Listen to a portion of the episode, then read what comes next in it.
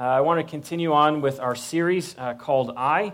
And uh, just as a refresher of why we're doing uh, a series called I, uh, there's nothing magical or mystical about I. I is you, I is me.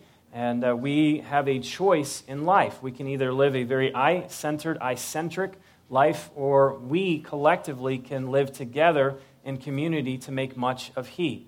And so we have a decision to make. You can live for uh, the small I, meaning you, meaning make a big deal about who you are and who your name is, so to speak, uh, or you can live in the context of we, and we together uh, live for He. Um, and this is a big deal. Um, too many of us go through life uh, really not sometimes knowing what we're actually living for, but when we look in the mirror, we're actually living for I. And uh, our hope, my hope is that there would be a transformation in each of us, ultimate transformation in this community, where we would not be I centric. Uh, we would be He centric, God centric, Jesus centric, where our life is, com- is impacted because we're living for Him. Uh, last week we looked at um, the story of the shepherds. And um, it was a great story because when they saw a Savior, their song and their story changed. And their song was not about them, and their story was not about them. Their song and their story was about the Savior, was about Him. And something happened to them when they saw a Savior. So last week we looked at I, small I, see. That when we see a Savior, uh, the Savior changes us so that we don't sing about us. I'm not just talking about a literal song, but we don't let the story uh, of our lives be about us about I, and we don't certainly sing about I. And that was amazing to see when they journeyed to go see the Savior. They went one way, but they came back a completely different way. Uh, this morning, um, as I mentioned, I don't know, maybe 10 minutes ago, uh, we're looking at the story of Mary. And Mary's a pretty hot topic issue. Uh, just saying the name Mary, or some would refer to her as Mother Mary, there's lots of opinions uh, about who she is and what she did and how we're supposed to relate to or think about or what, how, do I, how do I process Mary. Uh, some people make way too big of a deal and worship Mary, and that's not right. And some people completely ignore Mary and don't see her as a model or as an example of faith for us to follow. So I would hope as we uh, start today our starting point is not, we're not making a big deal about Mary. Uh, we don't worship her. She's not God.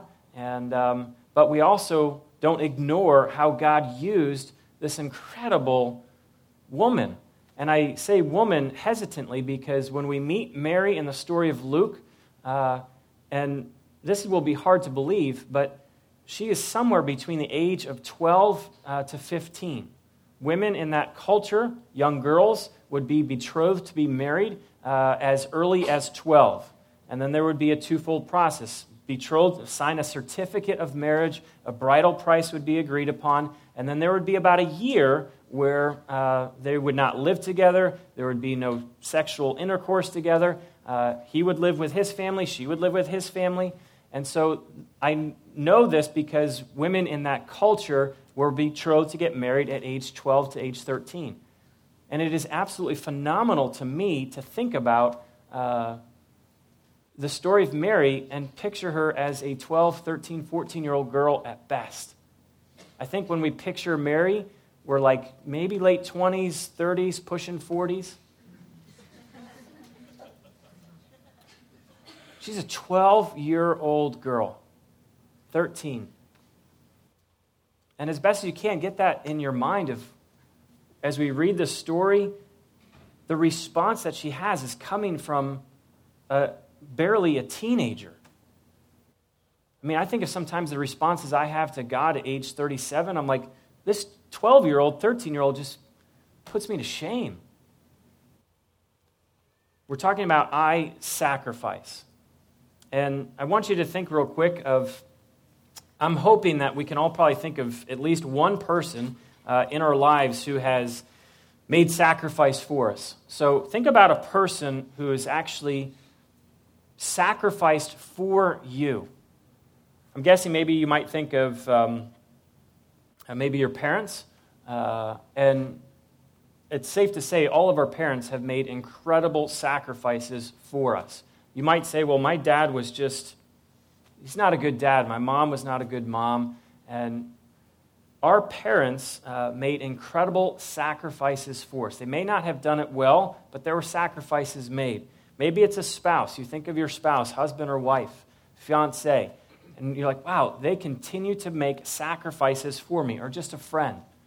As you're thinking about a sacrifice that someone made for you, what was your response or reaction to the sacrifice? Was it one of, well, I deserve that? Because uh, I is, is I is I. Of course they would do that for I. Look at I. I is so good. I is so great. If they should, they should want to do that even more. Or did the sacrifice that someone did for you did actually inspire you? Did it inspire you to say, you know what? I don't want to just be a person who makes sacrifices on occasion. I want to be a person, an individual, a man or a woman who lives sacrificially. And there is a difference between those who make sacrifices and those who live sacrificially. As we'll see with Mary, she lives sacrificially. And so, catch this distinction early on, because I'll make it often, is there are those who sacrifice, and as I'm thinking about this, there are those who sacrifice in order to meet a need, meaning they're just trying to be helpful. As needs arise, they'll meet that need. They'll make sacrifices even if there's a cost to themselves. I'm not saying that's a bad thing, but when there's no needs, then there's no sacrificing going on. It's just moment as needs arise. Sacrificing to make a statement about I. There are those who literally make sacrifices as a way to draw attention to themselves, draw attention to the I, wanting other, others to make much of I, to appreciate I, to love I, to recognize I, to know I. That's people make sacrifices with that in mind to make a statement. Then there's sacrificing uh, in order to soothe a really guilty conscience. I just lived a messed up life. I continue to do wrong things. I'm sinning all over the place. If I do this, I will probably feel a little bit better about myself. If I write maybe a bigger check, sacrifice around the bank account type of thing, or if I give a little bit more of my time, my talents, that kind of thing, you somehow feel a little bit better about yourself. Then there's sacrificing, and this is a, a really harsh one, is there are people who sacrifice uh, to make other people feel guilty. And sometimes there are people who sacrifice as a way to manipulate or control other people. Look at what I, small i, uh, am doing. And it's a way to guilt trip other people, um, to lift yourself up to make them feel small. Now, I know you might say, well, who cares? If it doesn't really matter what the motive is, at least a sacrifice, hopefully a sacrifice for the good benefit of others, is taking place. So, why does it matter? Well, I'll give you one quick answer because your heart matters to God. So, you can do something with really distorted, sinful, evil motives, and it might look good to me or to someone else, but God, He checks that at the door and says that's not acceptable. And ultimately, I believe uh, that God has called I, small i, to not make sacrifices in life, but to live sacrificially. And as we come to the story of Mary, um, this is her story. It's one of surrender. It's one of not one who just made a one time sacrifice, but one who made, uh, decided to live sacrificially. Um, before I read uh, her story, uh, the quick, I want to maybe lay this down as a foundation is if you're going to be a sacrificial lifestyle, live sacrificially day in, day out, there's two things. Uh, that is the result of God's grace at work in you. I can only live sacrificially because God's grace is at work in me. And His grace is working in me to cause me to live very differently in light of who He is. So, God's grace at work in me and if you're going to be a sacrificial lifestyle, you better know who you are. Many people have no clue, identity wise, who they are, searching for their identity in, I don't know, their career, in so many different places, and our identity is ever changing. I love how Mary says this. We'll cover this a little bit later, but Luke 1, verse 38 just simply says this is Mary's response I am the servant of the Lord.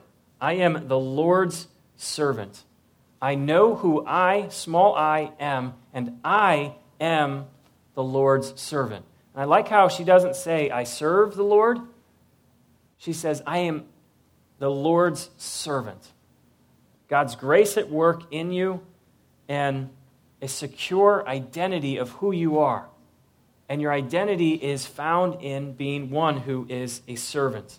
Uh, if you've got a Bible, uh, open up to, uh, to Luke uh, chapter 1. And uh, some quick background, I guess. This is amazing, okay? For thousands and thousands, literally probably about 4,000 years, probably even a little bit more than that, God has, since the Garden of Eden, I'll go back that far, God has promised that He would send a Savior. He would send a Messiah, a Redeemer, someone who would reconcile humanity back to right relationship with God. And it's happening right here in this story. And the first person to hear of God breaking forth into human history and actually understand the plan is a teenage girl.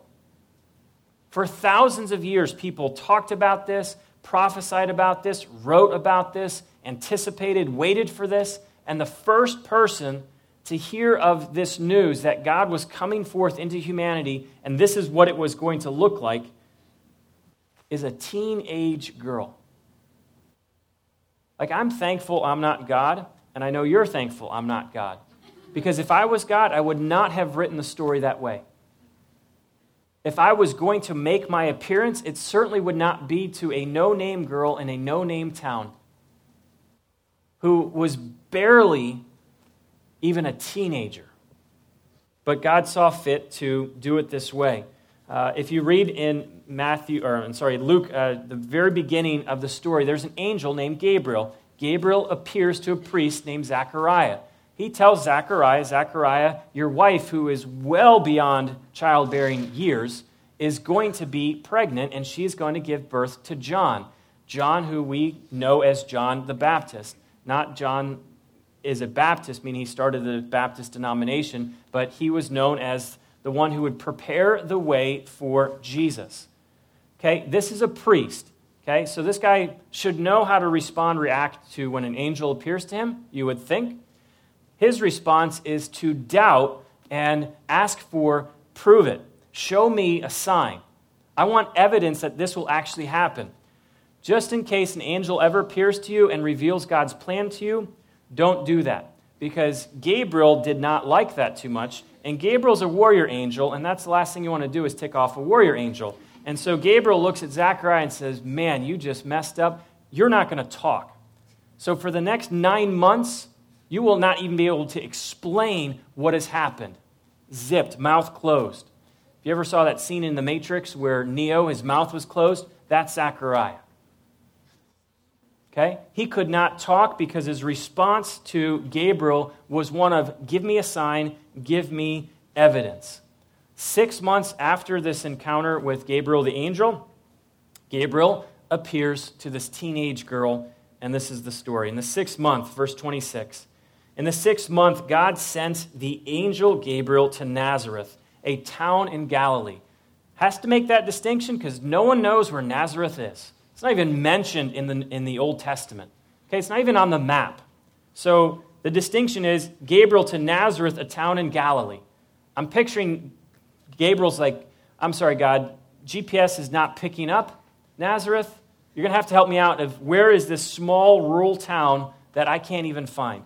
It's in Galilee. Okay? Sent the angel Gabriel to Nazareth, a town in Galilee, to a virgin pledged to be married to a man named Joseph a descendant of David. The virgin's name, okay, we know a few things about her. We know that she's a virgin, Okay, it's repeated it several times. Okay? We don't know her name yet in this part of the story, but we do know she's a virgin. Women, how would you like to be always introduced, so to speak, the virgin over here? And uh, she's a virgin. Oh, yeah, by the way, her name is this the, the, the virgin. Okay? The virgin's name was Mary. Mary just means excellent one. The angel went to her and said, Greetings, you who are highly favored, the Lord is with you. Teenage girl, angel appears, huge warrior looking Gabriel. Her response, obviously, she's probably a little bit freaked out. I mean, can you imagine this happening to you? Okay, this is not like a fictitious story. This is the real thing. This happened. God breaks forth into human history and declares his plan, his purpose to a teenage girl. Gabriel's the messenger, and she gets the message. We learn a few things about Mary. What about Mary? Well, we know uh, a few things actually. She lived in Nazareth, she's a virgin, that's mentioned twice, and I don't have time to just completely unpack this, but I don't want to neglect it either. This is a really big deal that Mary is a virgin. Okay? I'll give you three very quick reasons why. This is a miraculous birth. Miraculous meaning of God from God. Okay, this is not normal. I don't know if you've ever been taught the birds and the bees, but women who have not had sex do not get pregnant. That's not the norm. Okay? This is absolutely class A miracle that Jesus was conceived solely as a miracle of God. Larry King was interviewed once, CNN correspondent guy, um, and Larry King was asked if you could ask Jesus one question, what would you ask Jesus? This is Larry King. I would like to ask him if he was indeed virgin born, because the answer to that question would define history. I don't know anything about Larry King and where he stands with God, but I know that's an incredibly wise statement. Because if this, in fact, was the miracle that the scriptures proclaim it to be, history would be defined by this right here a virgin birth. So it's a miracle. The second thing is, is, is, a fulfillment of Scripture. 700 years before this, a prophet named Isaiah prophesied that there would be, Isaiah 7:14, therefore the Lord himself will give you a sign. The virgin will be with child and will give birth to a son and will call him Emmanuel. Now, I don't know how much extra literature you read, but recently Isaiah 7:14 has come under a lot of attack. Well, the virgin that Isaiah is referring to is actually not translated in the Hebrew as virgin. It's translated as young maiden. That's the argument that people make. Here's a quick Hebrew lesson. There's two words uh, for virgin in the Old Testament. One is Alma, which is usually translated as young maiden, like it is here in Isaiah 7:14, and the other one is Bethulah, which just means virgin. Okay, why this is important is the two words are used synonymously. Okay? So when Isaiah says a young maiden, young maidens were virgins. If they weren't, they were killed. And there's other times where, if you're familiar with Old Testament in Genesis, I think uh, 34, uh, Rebecca is referred to as a virgin using the word Alma. So the words interchangeably used, young maiden and virgin, are synonymous because young maidens would be virgins. I know in all, all our culture, that's not the norm. In their culture, they would die. And so when the prophet says the Lord himself will give you a sign. The virgin will be with child and give birth to a son. This is fulfillment of Scripture 700 years later. Okay? There's theological implications for the virgin birth. This points to the deity of Christ. Okay? So, Jesus was born by the Spirit of God, meaning he was protected from sinful nature. Scripture makes so clear that Jesus was without sin. And that starts here at his virgin birth, where he was conceived as a miracle of God, protected from uh, receiving a sinful nature. He was holy. Okay? Others that we learn about Mary, she's pledged to a guy named Joseph.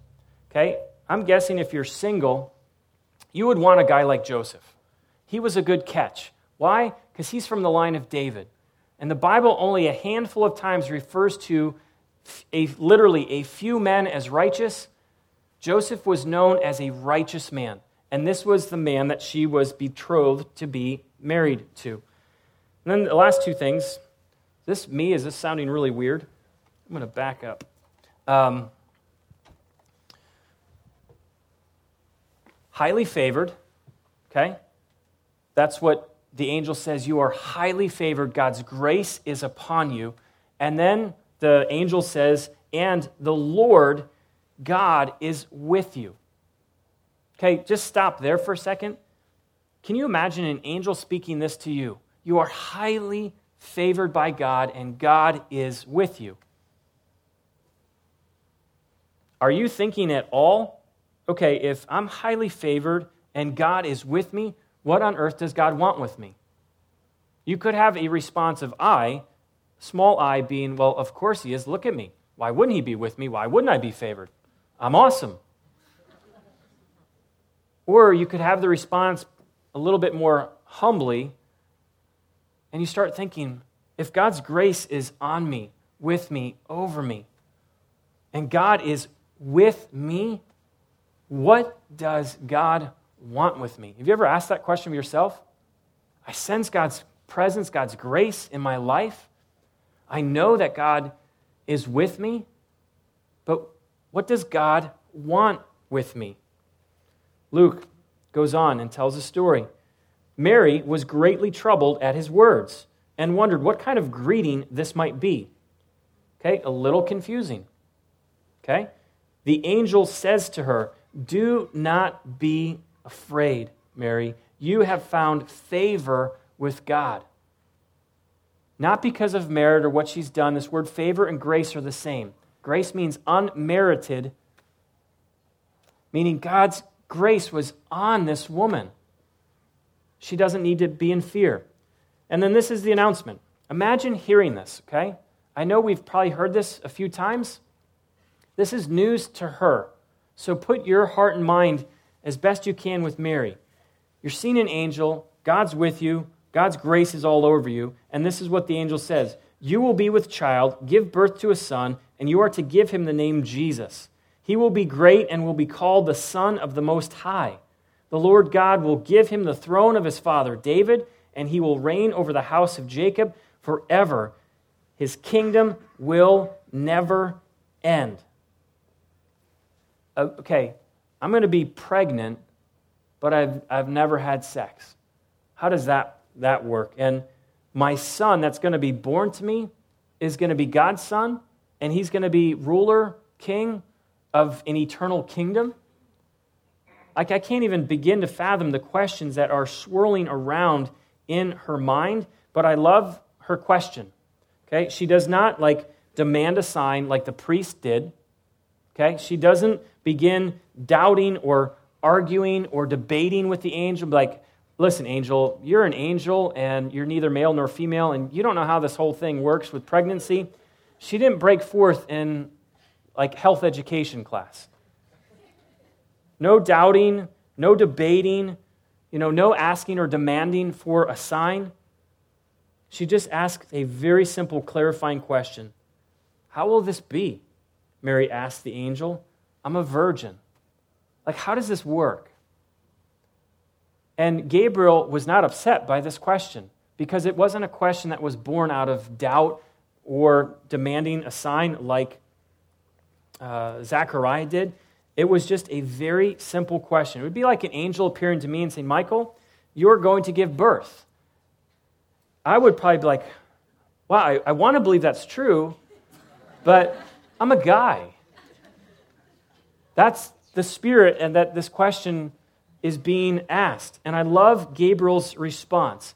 He does three things for Mary, okay? He gives her some clarification, he gives her an example, and he gives her a promise. Verse 35 The angel answered, The Holy Spirit will come upon you, and the power of the Most High will overshadow you. I can only imagine a 13 year old girl thinking, okay, what is that going to be like? Is that, how, how does that work? Okay? This is his explanation.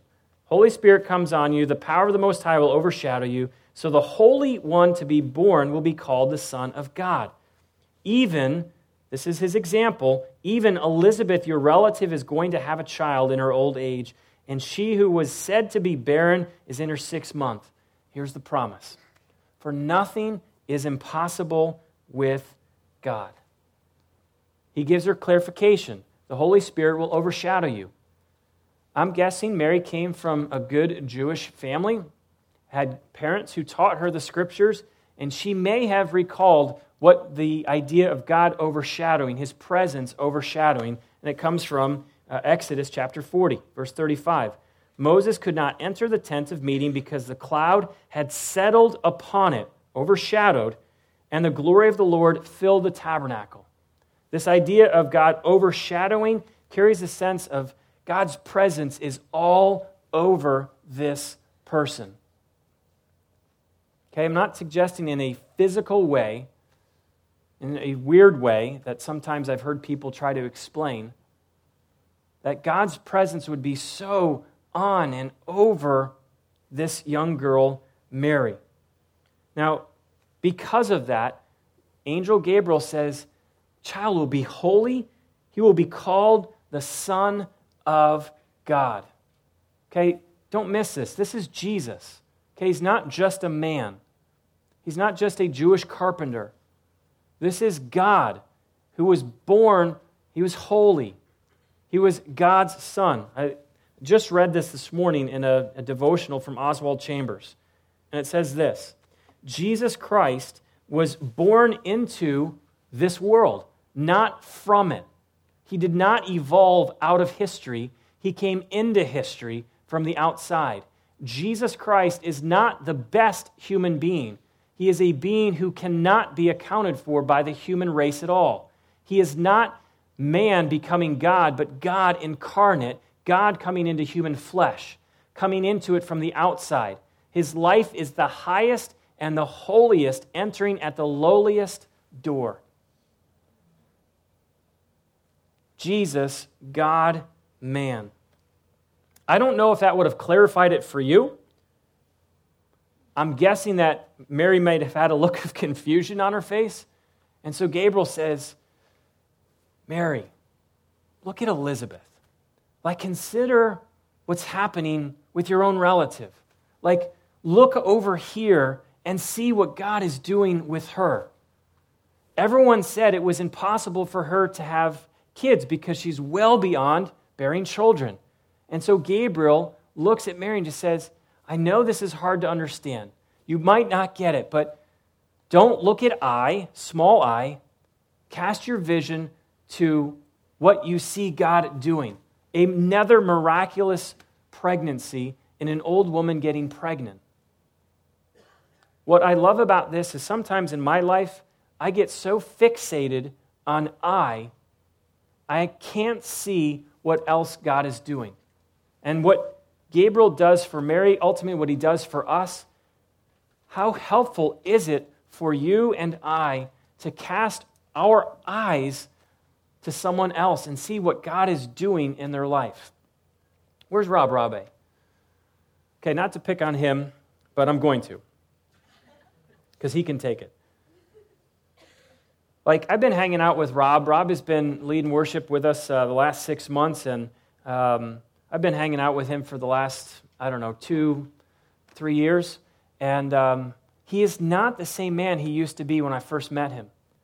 As of a year ago, God did something in this man's life. God changed and transformed Rob. He is not perfect. He would be the first one to tell you that. He still sins, he still makes mistakes. But I take great encouragement when I look at what God is doing in his life. When I get stuck in my own muck and mire and be like, oh, God's just, how can he do this? And he's not doing anything. I'm so encouraged when I look at God's hand on other people. And I don't look with a jealous eye and be like, well, what's up with that? Why isn't God doing that in my life?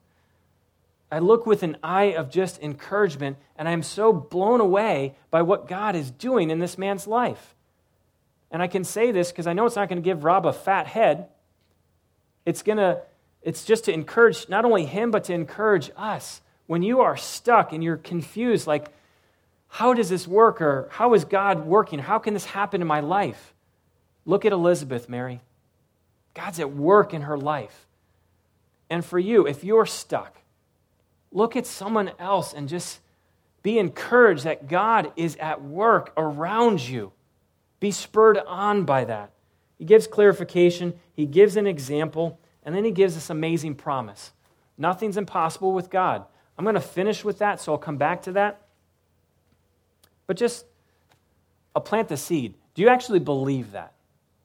It's one thing to say, yes, nothing's impossible with God. I'll quote the verse. I've read it, I heard it. But it's one thing to actually live it. Because I honestly believe if you live in the reality of nothing is impossible with God, there would be no such thing as anxiety, fear, and worry in your life. Why? Well, why would there be? There is nothing that is impossible with the one who created you.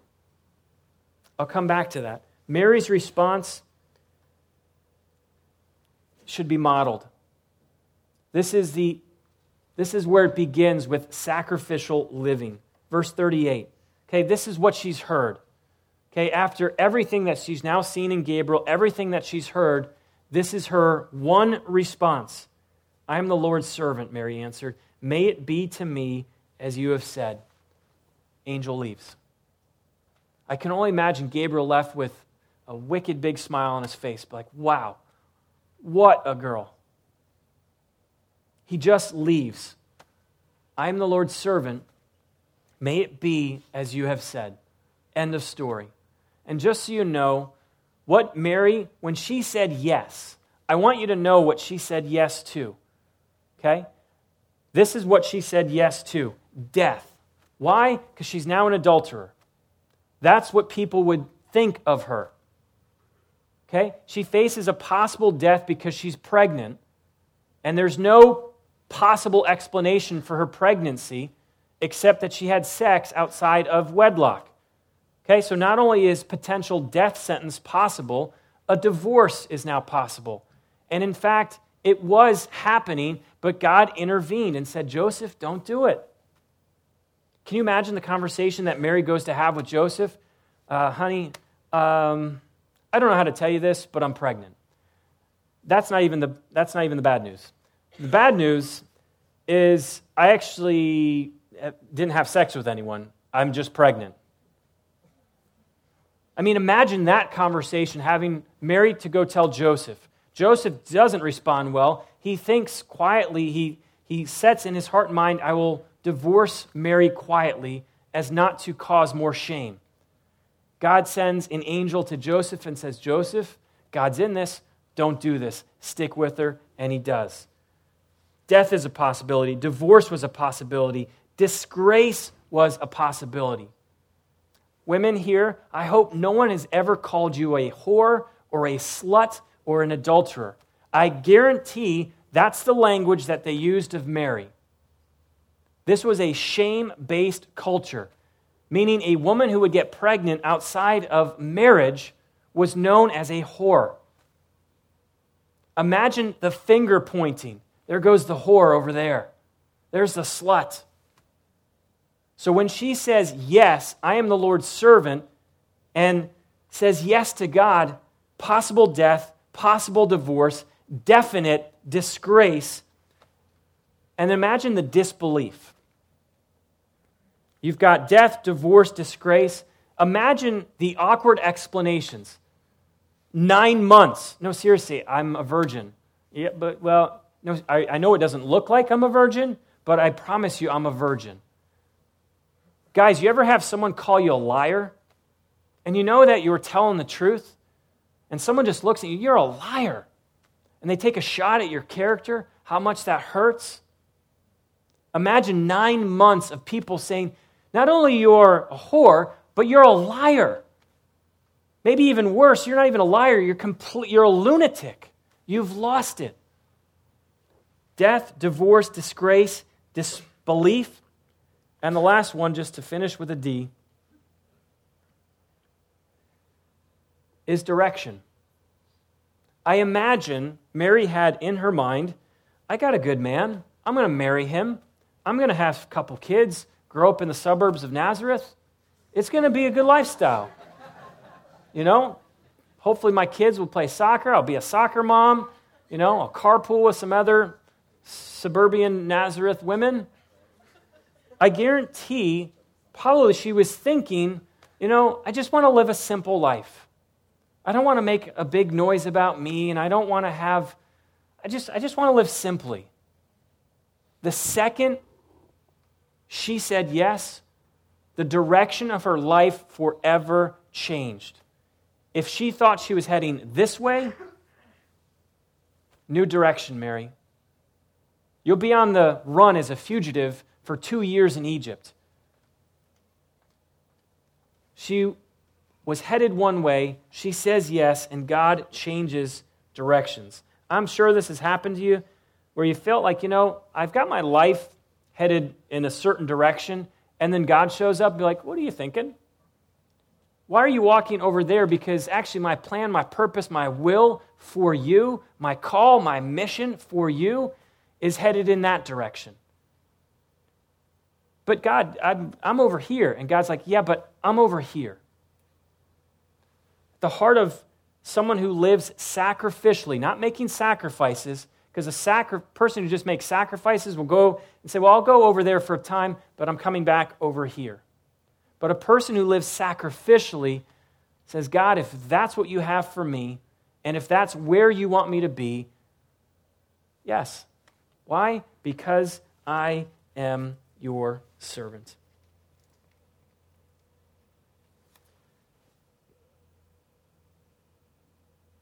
This is going to sound like a weird question, but one of the things that I love about Mary's response is there was no but. My question is how big are your butts?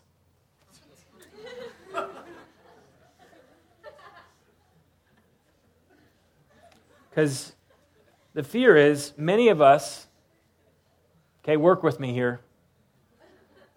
Not speaking of a part of the body, but many of us have really big butts in our life. in my head, you know, it, it came out, it didn't seem like it was going to sound like this. Let me try again. There's some of us who say, Yes, God, but it will need to look like this. Yes, God, but you'll need to make things work out for me like this. Yes, God, but I'll only do this if you do this. We say yes, but then we attach a really big but. And the but prevents us from stepping into what God has for us. And what I love about Mary is there was no but attached to her yes. I'm your servant. Let it be to me as you have said, but nothing. That's it. And I wonder what our lives would begin to look like if we just stop saying but to God. I mean, just think back to your last week. How much how many times did you say but in a sentence? Just it's so part of our everyday language.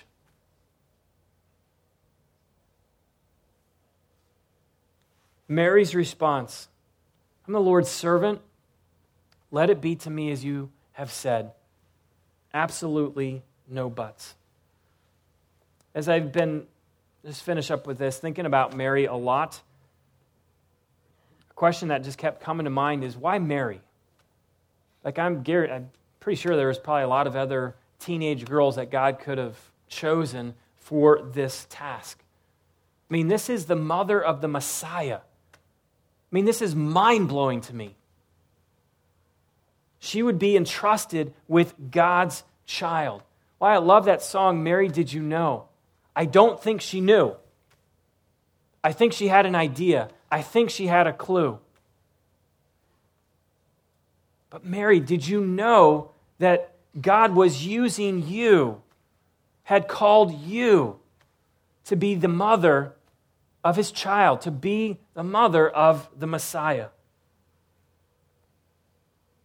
God's grace was all over her. God's grace was working in her. And when God's grace is at work, and this is why I think Mary is such a part of this story, is there was a willingness in Mary's response. She was willing to be used by God. Many of us say we are willing to be used by God, but on our terms. Mary had no terms. She was willing, she was available. Many of us want to be used, but our life is too crowded. God will not compete with you and your stuff. He won't. There was a willingness, there was an availability.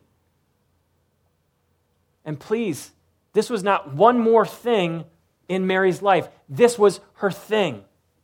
And for many of us, God in our lives is just one more thing. People who this is just one more thing miss being used by God. There was a willingness, an availability, and there was a security in her identity. I know who I am. I am the Lord's servant. I'm not trying to impress or do anything else. I know who I am. My security is my, my identity, I'm secure in that. I'm a servant. And then when, the last one I'll just point out is talk about humility. Like this had to be a God thing. Like when she said yes, like she had to be thinking in her mind, God, this has to be you. Like I can't do any of this. Like what you've called me to, it has to be completely you. Many of us will say yes to God said yes in pride, and we seek to manipulate and control God from there.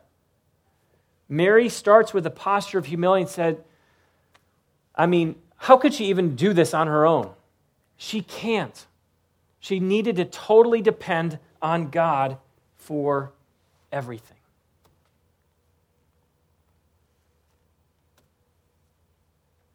God is will never call you to be the mother of the Messiah. That job was already taken care of by Mary. So you don't ever have to worry about this happening to you. But I do firmly believe that God has placed a call on each of your lives. What is God calling you to say yes to? I know we live in a culture that is just, I need to learn what to say yes to and what to say no to, and I need to have balance. Just for a moment, because I don't think Mary was balanced. I don't think some of the great heroes of Scripture were balanced. No one would look at the Apostle Paul and be like, that dude's got a balanced lifestyle. We would put Paul on medication and put him in a locked room and say, dude, chill out. what is God calling you to say yes to? There will be a sacrifice to be made. Mary did not make a one time sacrifice, she made a decision to live sacrificially. My hope today is that in response to God's grace in your life, that you would not make any more sacrifices. You would make a decision to say, I will live sacrificially. When I read this story of a teenager, my heart is just convicted of her story, of what she said yes to, knowing what could happen to her. May it be to me as you have said, I am the Lord's servant. If you are here today and you're not familiar with God's story, the only way that you will ever be able to live sacrificially is when you understand the sacrifice that God made for you. I will never be able to live sacrificially until I begin to understand the sacrifice that God made for me when He broke forth into space and time. I will dwell among my creation, and I will dwell among them perfectly. And despite the evil and despite the sin, next week please come back because the message is going to be called I Murder. And the story will be of the world that Jesus stepped into, because the world he stepped into, there was a mass murder of thousands and thousands of children. And this is the world that he stepped into to love and to redeem and to restore and to reconcile. I cannot be a sacrificial, living lifestyle person until I get what Jesus has done for me. And as we would get ready to celebrate communion, I pray that communion would be different for you today. That would be driven of, God, thank you for what you sacrificed for me. That Jesus Christ came in flesh, lived perfect, was without sin, went to a cross, paid the penalty for my sin, was beaten, was bruised, was mocked, endured the shame of it all, fingers pointing, was bloodied, nailed to a cross, left for dead as a sacrifice for us, that we would not have to pay that penalty. Lord Jesus, I just pray that you, I trust, God, that you are, you are loud and you have been speaking to people's hearts today. And God, I pray that we would no longer just be a people that make sacrifices, but there would be decisions made today to say, I will live sacrificially. And God, I just confess and I realize that we cannot say that until we know Jesus and understand the grace that has been given to us. God, if there is anyone here today who does not understand the sacrifice that Jesus has made, would you please open hearts and minds and eyes to see that Jesus is God, God in flesh, Savior, Messiah, the only one who can restore and reconcile us back to you, God. If you've never cried out to know Jesus as Savior, do that now. Let your prayer be as simple as I am separated from you, God, because of my willful sin, my rebellion against you. And confess Jesus as your Savior. To those who are feeling like God is just hitting you hard right now with sacrificial living, will you please respond to Him? By saying, I'm your servant. I am your servant. May it be